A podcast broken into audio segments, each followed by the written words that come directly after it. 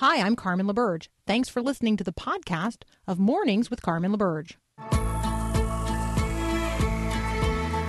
Helping you wake up, remembering this is our Father's world. This is Mornings with Carmen LaBerge on Faith Radio.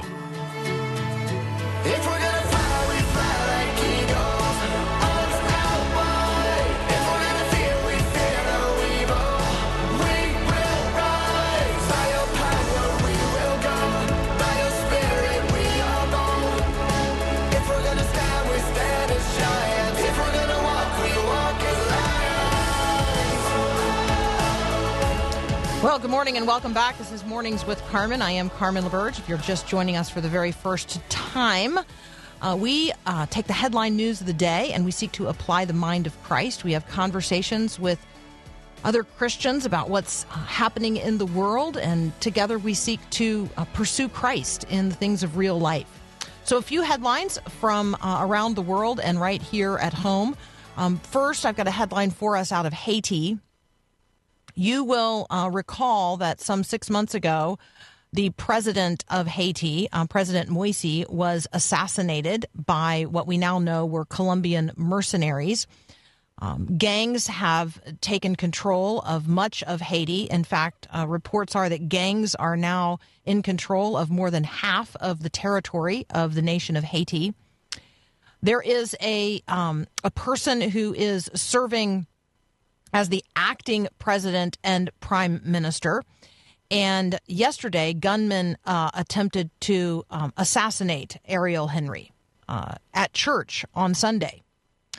And so um, let's be upholding Ariel Henry in our prayers, um, the acting president and prime minister of Haiti. Let's be upholding um, those individuals who are seeking to maintain order, restore order. Uh, let's be praying for God's Spirit to uh, pass like a wave um, over Haiti, that peace might be sown in the hearts of men, that they might choose to live in order and not in chaos, uh, one with the other. I'm mindful here of James 1, verses 19 and 20. Um, encouraging each of us and all of us to be quick to listen and slow to speak, slow to anger, for human anger does not accomplish God's righteousness. I lift that up um, because there are right ways to protest and raise concerns, and there are ways that are wrong. And there's going to be a lot of conversation today about what happened a year ago tomorrow on January the 6th. And I want us as Christians to be top of mind mindful, top of mind mindful um, that we are the people of God. That we are the people of God. And that means that we are going to be godly in the midst of ungodliness, even as it rages around us. Um, here's an interesting protest idea. I'm not actually advocating this, I just found it um, totally fascinating and worthy of lifting up. So, what would you do if you were a frustrated beekeeper? How might you um, uh, demonstrate your frustration and protest against your government? Well, in Santiago, Chile, a bunch of beekeepers got together to make their make their grievances known to the government there. They want some government aid. Um, they're in the midst of a um, a multi year drought, and the government is not coming alongside and taking care of uh, the agriculture sector. And so these beekeepers thought, well, you know what? We are going to get their attention, and so they hauled ten thousand bees to um, to the presidential palace. Now they didn't let them loose but let me just tell you, when you transport 10,000 bees, even in their little beehives um, or in their bee boxes, they don't stay in those bee boxes. And so, yes, the bees, some of them at least, uh, stung police officers. Uh, the police officers, unable to take the bees into custody, instead took the beekeepers into custody and detained them. But then, of course, they didn't have anyone to remove the bees. So they had to let the beekeepers out to remove the bees to keep the peace. There you go. I know it's about all I got for you this morning in terms of like interesting headline news. Um, that well, it's just an interesting time to be alive. That'll just be my observation. Um, Kentucky Fried Chicken is introducing a new plant based Beyond Fried Chicken, so it's not actually chicken, um, but they're going to call it chicken to plant based Beyond Fried Chicken and just in time for your New Year's plant based diet plan. Uh, just to be clear, if you um, dredge something in KFC uh, flour and then you fry it in KFC peanut oil, it's um it's probably just about as unhealthy for you as an actual piece of chicken dredged in that tasty flour combo double battered double fried extra crispy that's all i have to say about that all right bill english is up next from bibleandbusiness.com I don't know, but I might ask him what his favorite dog breed is, as the American Kennel Club has officially recognized two new dog breeds that are, in fact, not new. Spoiler alert, mine's the Canardly. We'll be right back.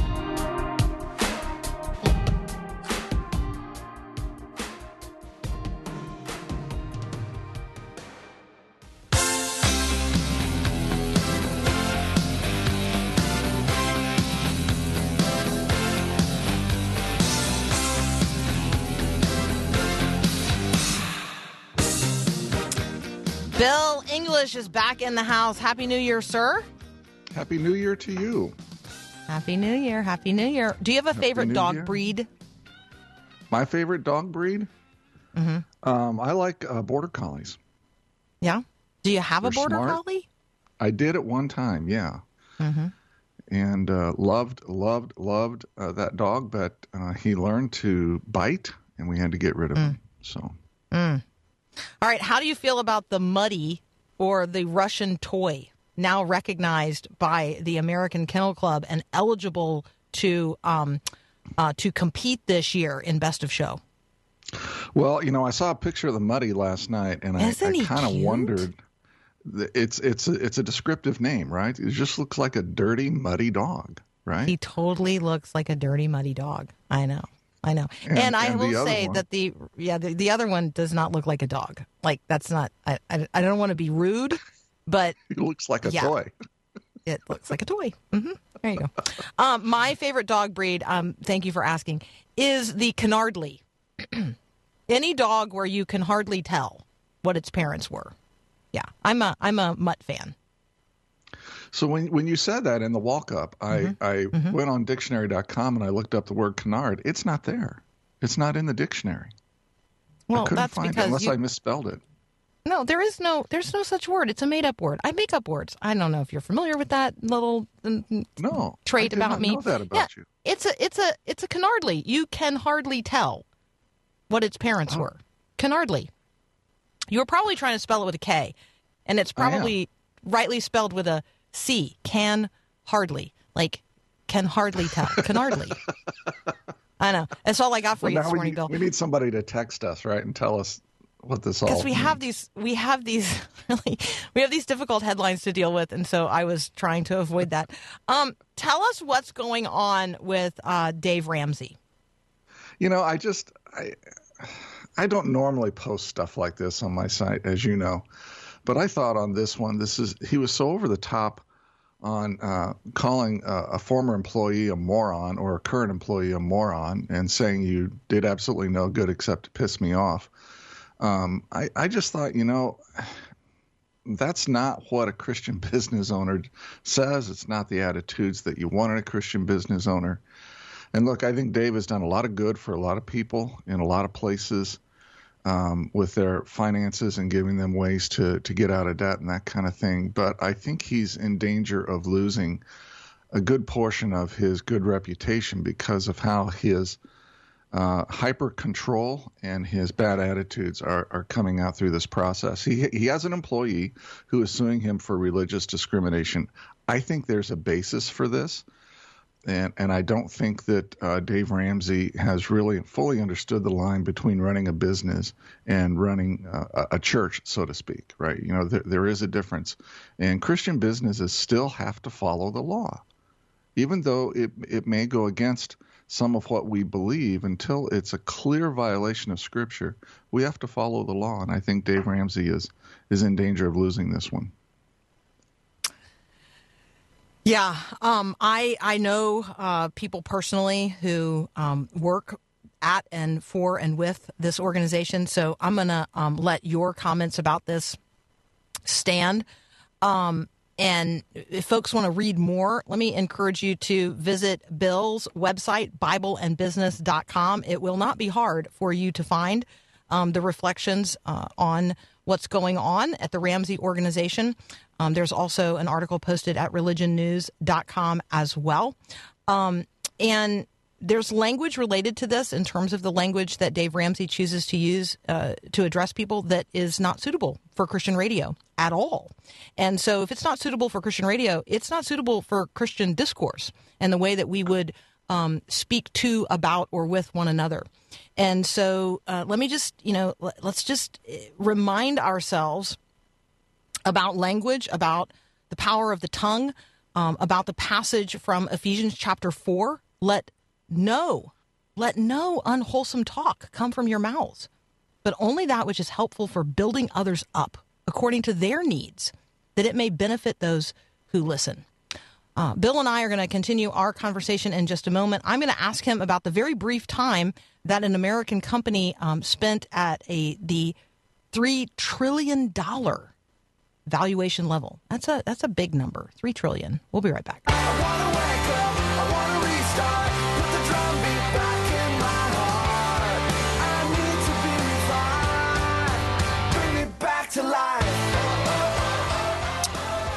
All right, uh, joining us again from BibleandBusiness.com is Bill English. Um, Bill, what uh, what is going on at Apple, and what does it mean that Apple became the first three trillion dollar American company?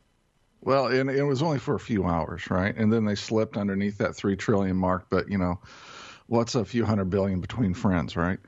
Um, Look, it, it uh, to me it just means how overvalued many of these companies are. You've got Apple right now valued at 2.9 trillion or 3 trillion if you want to round up. You got Microsoft at 2.4 trillion, Alphabet at 1.9, Amazon at 1.6, and the list goes on and on here. Uh, Facebook, believe it or not, is still only in the billions, 936 billion. Um, Johnson and Johnson, for example, is at 450 billion. I I just think the whole market is overvalued, and companies are overvalued. We have so much money that's flooded into the market, and the money has to go somewhere. And the only place where people can put the money to make anything, unless they're going to invest directly into a business, is in the stock market. They're, they're not going to do it in bonds. They're not going to do it. Um, in savings accounts with their banks or with their their institutions, and so these dollars flood into the stock market, and that inflates the price of I think of of the stocks, and so um, to me it it says less about Apple than it does about just the sheer amount of money we have in our economy, and the money has to have some place to go, and it's gone into the stock market. Um, I'm thinking here. You're reminding me about um, the way that people started investing in, let's say, AMC theater stock, even though the theaters weren't operating, and there's an it, there seems to be an unpredictability right now about um, things related to investing, and I'm, I'm wondering if you're hearing that and seeing that from people as well. I see a little bit of that. you know, um, there there's a there's a group of people who know how to drive up the price. GameStop, um, GameStop. I'm sorry, GameStop, for example, was driven way higher than than what it should have been because um, uh, these these people uh, who who drove it up then shorted the stock so that they made money on the way down. And uh, there's mm. some nefarious activities going on in the stock market. Look, stock market's not you know a bastion of righteousness. Uh, but at the same time, um, it's it's probably the best indicator of of uh, of where companies are really at if you can back out some of what I call the bubblishness of of the market right now. Hmm. Um, when you um, look at and think about 2022, um, maybe let's just give people some personal encouragement um, on the topic of stewardship um, some personal encouragement on the topic of debt. You know, I don't know. Just give us some, give us some, you know, thoughts and wisdom from Bill English at BibleandBusiness.com um, for the year ahead. You never go wrong um, following biblical principles and obeying God. You just never go wrong. And so, um, the first the first area of stewardship uh, is always about being generous towards God, and it's about taking your checkbook and opening it up and saying, God, who do you want me to give to? And even if it's only a dollar, God, who do I give to? Um, the fact that in most of our evangelical churches today, and, that, and, you know we're simulcast what in ten or twelve markets now, I think across half a dozen states at least. Um, there's a lot of churches within the listening range of Faith Radio right now. Uh, in most of those churches, about 65% of the people who go there, who call that their church home, never give $1 in a 12 month period uh, to support the ministries of that church. To me, my encouragement is that you will have a you will not only have a better life but you will be able to connect with God in a way that you haven't been able to before because you start becoming generous towards God with your local church you start tithing and you start um, you start being generous there is a sense I think Malachi 3 Carmen is really accurate here. There is a sense that if we don't bring the full tithe into the storehouse then we are robbing God. And when we are robbing God he cannot bless us. He just can't. And so th- there's there's lots of Christians out there asking God to do all kinds of things for them, but they don't open up their checkbook and they don't give. And God has to stand back and say, until you become generous, until you manage your money the way I tell you to in Scripture, I am not going to bless you. In part because if you're not giving to me, says God, then your heart is not with me. You know, lay up for yourselves treasures in heavens, for uh, where your treasure is, that's where your heart is. And when your heart is not with God, you're not going to give to Him. Conversely, if you're not giving to God, your heart is not with Him. And if your heart's not with Him, it's really tough for God to come along and still bless you the way that you want to. So my encouragement and a challenge too, right? I'm I'm kind of a rancher more than a shepherd. Um, my encouragement is that people really become serious about uh, being generous towards God and tithing because I, I that's the only way to live in my book. Becoming serious about generosity, becoming serious about stewardship, becoming serious about giving to God, um, that God might use what we place back in His hands and multiply them to His use and His glory. Um, that is, you know, as you note, Bill, uh, the most basic principle of Christian yeah. stewardship. Um, I think people like to make it more complicated than that um, because they like to not tithe. Mm-hmm. Right? I mean, we. Yeah. We would yeah. we would like to make it more complicated than that. Um, we would like for there to be a more complicated scheme to all of this, and yet you have distilled it right down to the truth.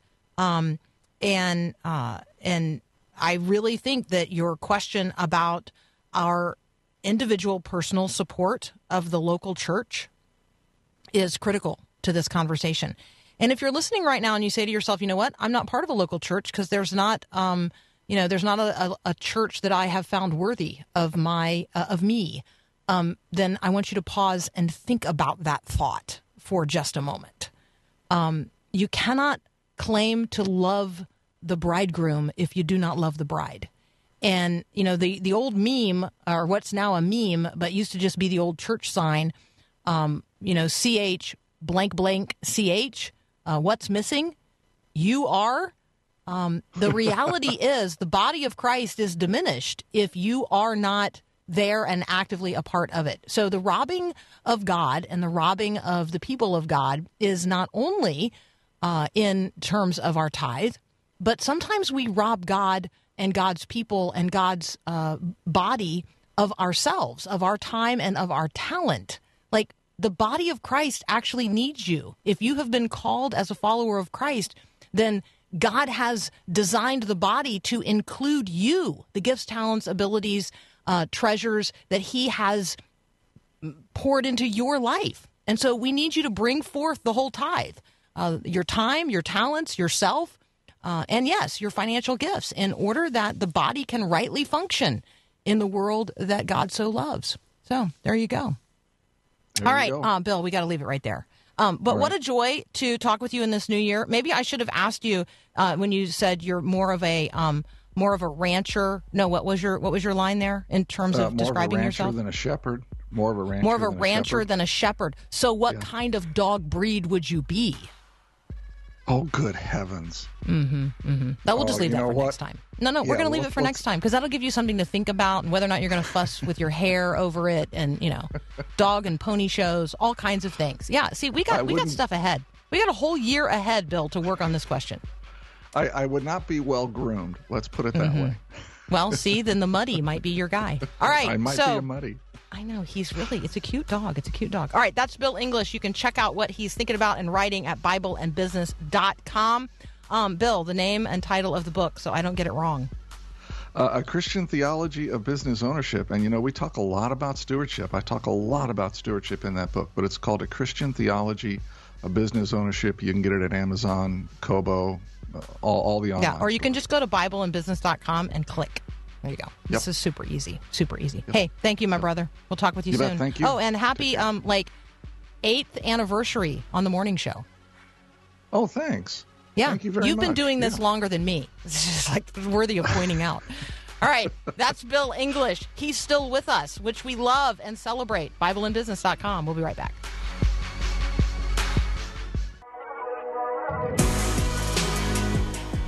All right, uh, I do love you guys. Uh, Naomi has uh, let us know that uh, she's a dog groomer, and so I have um, I have sent Naomi a message Um, all right, because I feel like Naomi, you're in a really good position to tell us what kind of dog breeds we would be if we were dogs. So check out your um, phone because I sent you a text message back. Um, all right, so Justin Earley is one of my favorite people to talk with. I love the way he's thinking about life and faith and the application of um, of faith in in real life. He's the author of The Common Rule. We've had him on recently um, with his new book, Habits of the Household. And I thought at the outset of this new year, it'd be really, really good to talk with Justin again about the differences between resolutions and habits. So, uh, Justin Whitmel Earley up next on why habits is what we need to be focused on, not on resolutions. We'll be right back. This is Max Lucado.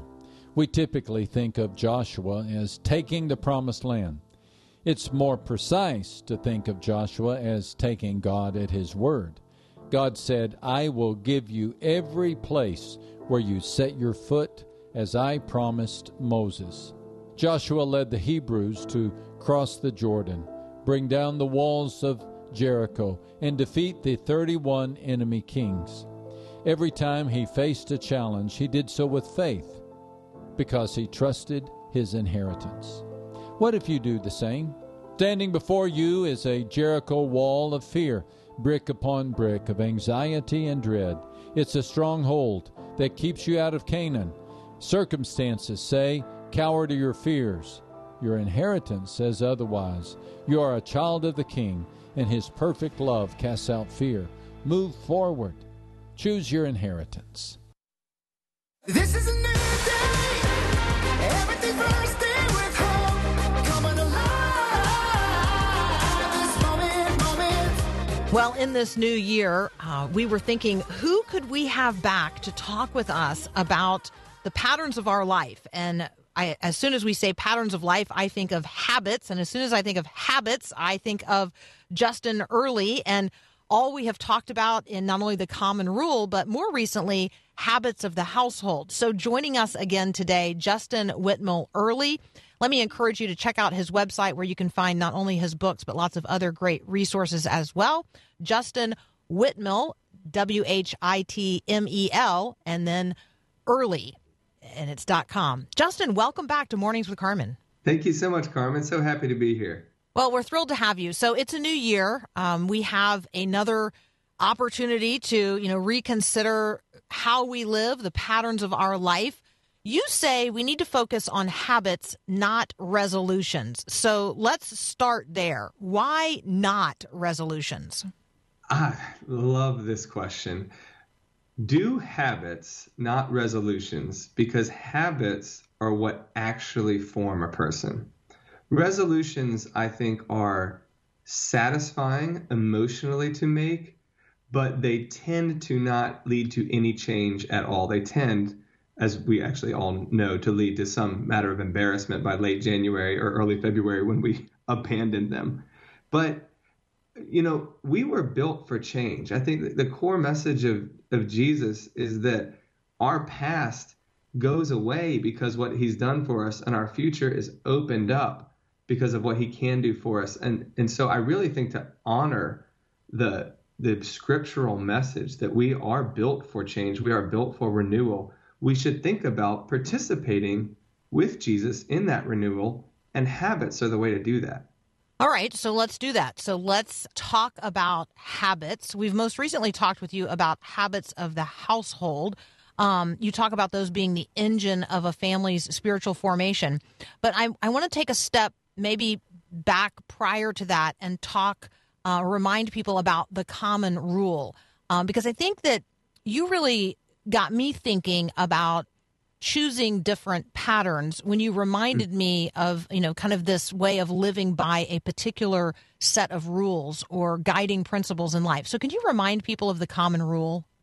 Yeah absolutely. In all of my writing on the spiritual power of habits my base assumption is that we're all living according to a regimented program of habit whether we know it or not.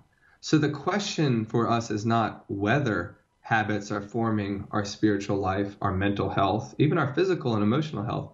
The question is just what kinds of habits? You know, you can go your whole life without making a New Year's resolution, um, but you can't go a day without living according to habit.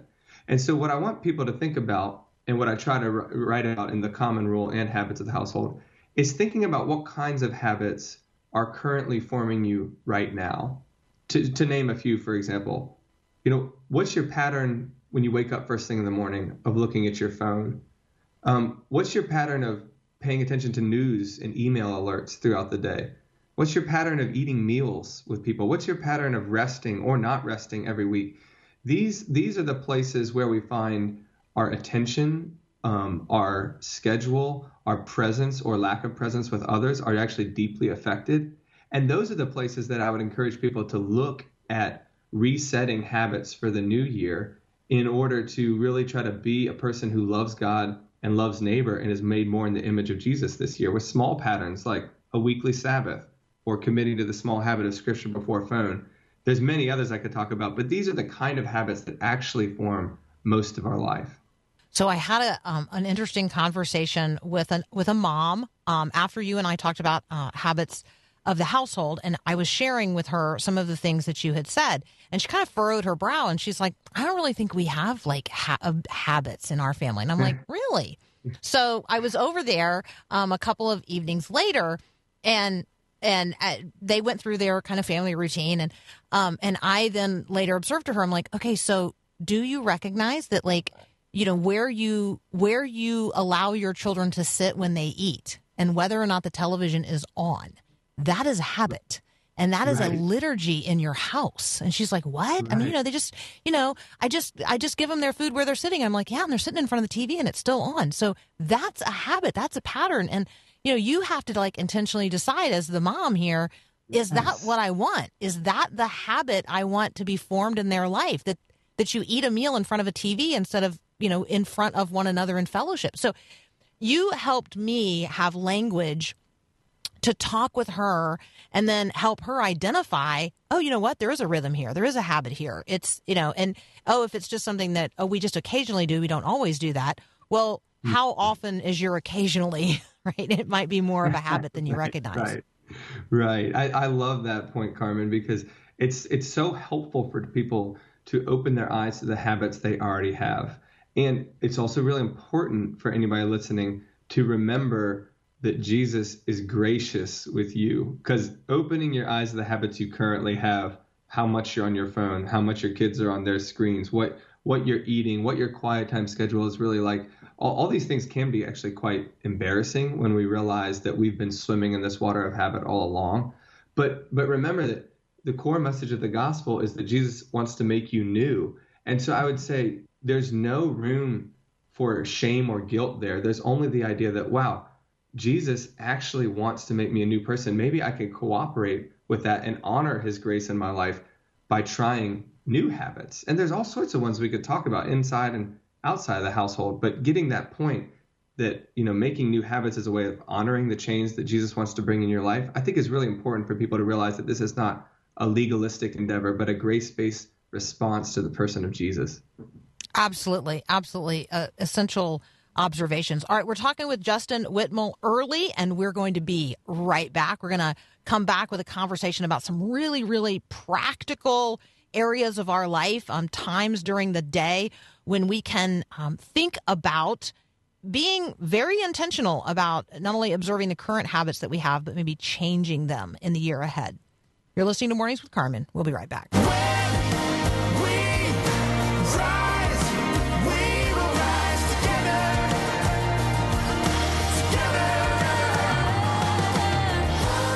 All right, picking up where we left off, we're talking with Justin Whitmel Earley. You recognize him as the author of The Common Rule and Habits of the Household. You can find lots of resources about what we're discussing today at his website, justinwhitmelearley.com. So, Justin, picking up where we left off, I mean, let's get super duper practical. Um, let's Yeah. talk about family, you know, family rhythms, family discipleship, when it actually happens. Um, because you make these observations that it's it's really at the regular rhythms in ordinary life that we kind of need to be thinking about our habits the most. Yes, yes. So, you know, for example, if you've been thinking about any New Year's resolutions with your family, maybe you've said, I want to be more patient with my kids this year. Or maybe you've said, you know, I want to pray more as a family this year. Those are great things. Uh, And so I would just say, take the next step and work that resolution backwards into a habit. For example, if maybe your goal is to be more patient with your kids this year, one of the most important habits in my discipline life that I write about in Habits of the Household is pausing to pray at any moment before I discipline a child. Just to briefly in my head remind myself before I go to that five year old and talk to him about not hitting his brother, just to remind myself that I too am a selfish and violent person who needs the grace of Jesus. And I think that, you know, that helps me approach those situations with with patience. Or, you know, the other example, if your goal is to pray more as a family this year, or actually study the word more as a family this year, a really simple but incredibly meaningful rhythm is just setting a night of the week where maybe after dinner you stay at the table, bring some snacks out to keep the kids at the table, and go through a Bible verse together or have a short prayer together. Our family does this every Wednesday night. And that simple habit of saying Wednesday night is the family devotion night is the thing that moved us from nothing to something, which is a small movement, but so significant just to have something in your family life, a moment where you're praying together. So, whatever your resolution is, I would just say work it backwards into a daily or a weekly habit that you can really make actionable and do together with your family. All right, now that seems very practical and um, and very simple. I really appreciate you putting it in um, in that in that kind of bite-sized frame um, and working it backwards. Like I could I could imagine that. I mean, if I wanted to have family devotions this year, it's not that's not sufficient to just say, well, I want to have more family devotions this year. Like I need Right. to work that backwards to okay, how could I work some family devotions in after dinner once a week? Like that's a much more practical and reasonable, I think, way to start this. Um, uh, you talk about these points during the day or points during sort of the regular rhythm of life. You talk about, um, you know, when we're waking up. You do that in the common rule, but you also do that in habits of the household. You talk about um, mealtime. Um, and then with your kids, you know, you talk about moments of discipline. You talk about screen time. Um, I'm when when we're talking about waking, let's go to that point in time because in the common rule, that's an essential sort of time when we're focused on different habits. Um, but it's also really important when you um, when you're talking about parenting. So can you look at both of those, like for the single person who's listening, and then maybe for the parent who's listening, that time of waking up and what we're doing, maybe reclaiming that. Yeah, yeah, yeah. I was, I was actually just rereading Bonhoeffer's Life Together last night, and he was going through different places of the scripture that all refer to how people throughout scripture, including Jesus, have, have been people who seek God in the morning. Just it was just a great reminder that, you know, historically and biblically, one of the marks of following Jesus has been seeking him in the morning.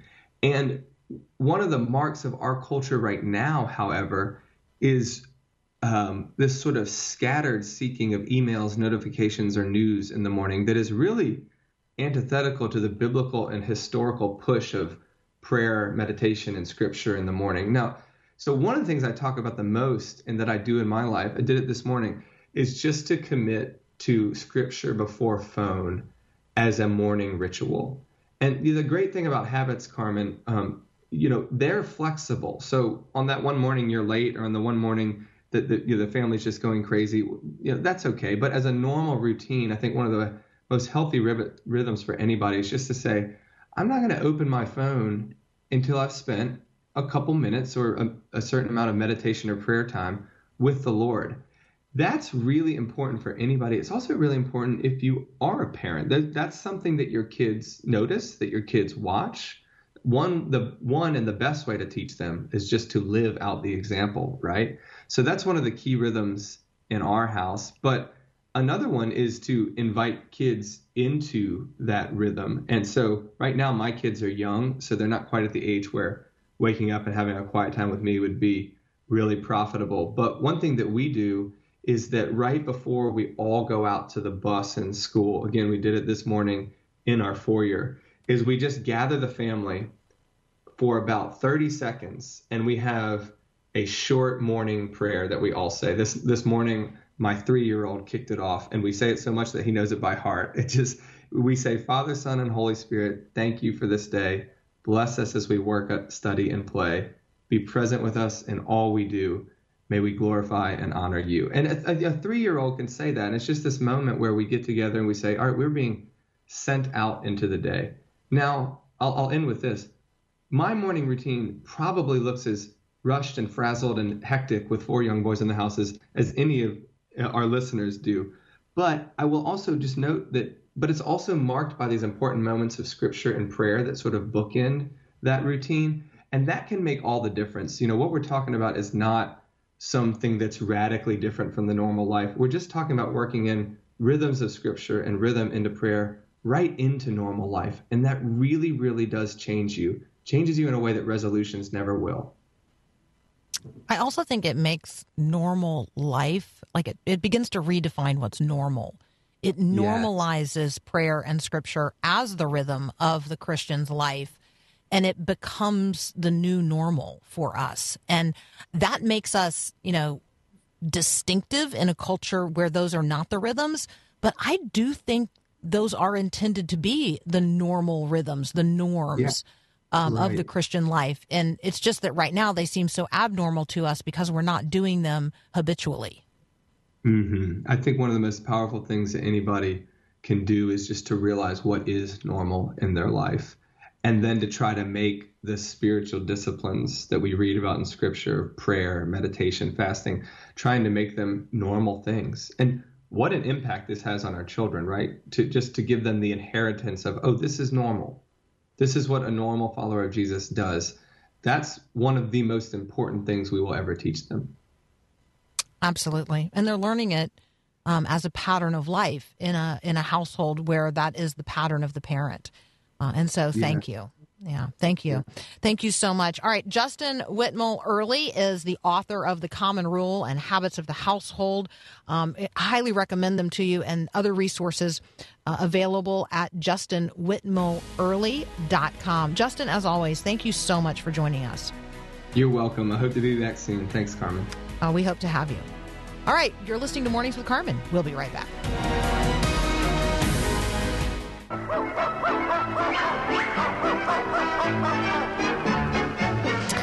right, according to Naomi, who is listening this morning while grooming dogs, in um, in response to my inquiry related to what kind of dog breed would um, would Bill English, Carmen LaBerge, and Paul Perot be, here you go. Um, maybe no great surprise. Bill English would be a border collie, which also happens to be his favorite dog. So I think that is awesome. I would be a Springer Spaniel, which Naomi had no way of knowing is also uh, my favorite dog that I've ever owned of all times. His name was Stuart. I can still feel his velvety ears, and he'll hear, see his little watery eyes, and hear his little, I don't know, just this wonderful little howl. All right, and Paul Perot, drum roll uh, here. yeah, golden retriever. Aw, I know. they are a good I breed. I love it. right? That feels like a compliment, right? I- I- I take it as a She didn't say any of us would be a muddy, which I think is nice. And I ain't nothing but a hound dog or anything like Nothing that. but So a you know, hound dog howling all the time. All right. Um, hey, that's all the time we've got today. We love being with you. Thank you for taking us along um, in your life. Have a great day. God bless. Thanks for listening to this podcast of Mornings with Carmen LaBerge from Faith Radio. If you haven't, you can subscribe to automatically receive the podcast through iTunes or the Google Play Music app. That way, you never miss an episode. It's also available anytime at myfaithradio.com.